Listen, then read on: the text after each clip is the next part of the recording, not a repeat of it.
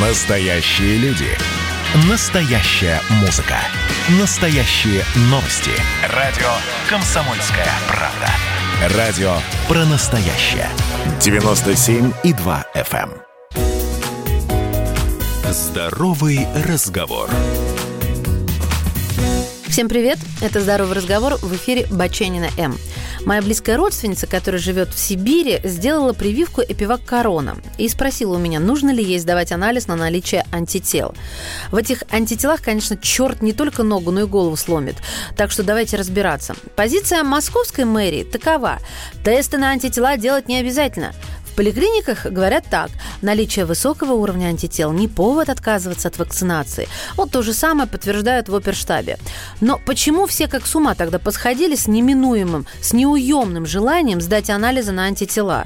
И желание это настолько неуемно, что в нескольких ведущих московских лабораториях закончились реактивы.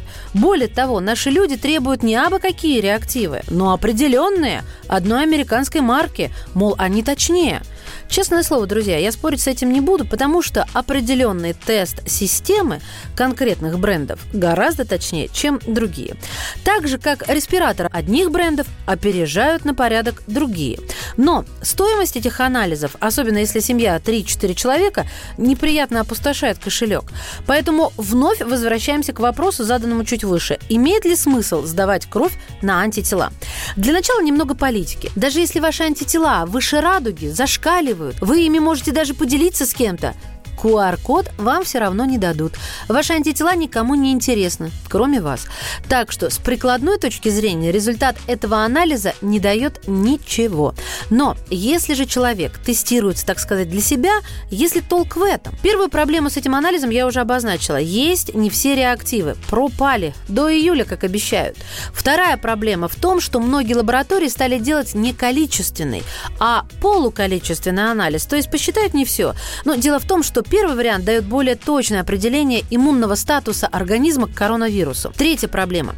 В разных лабораториях разные тест-системы, и цифры тоже разные.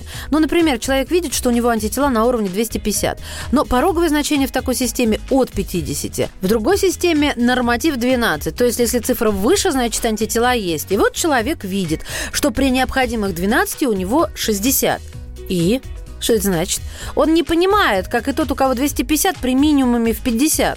Проблема номер 4. Разные лаборатории не только по-разному считают, но и тестируют кровь на разные антигены. Вывод у меня получается такой. Знание уровня антител, конечно, успокаивает, но обходится очень дорого и от вакцинирования не освобождает, так как на 100% невозможно утверждать, что они сработают и защитят. Но если вы все же решились, то учитывайте пожалуйста, все мои пункты, о которых я сказала выше. Ваша Маша, берегите себя. Здоровый разговор.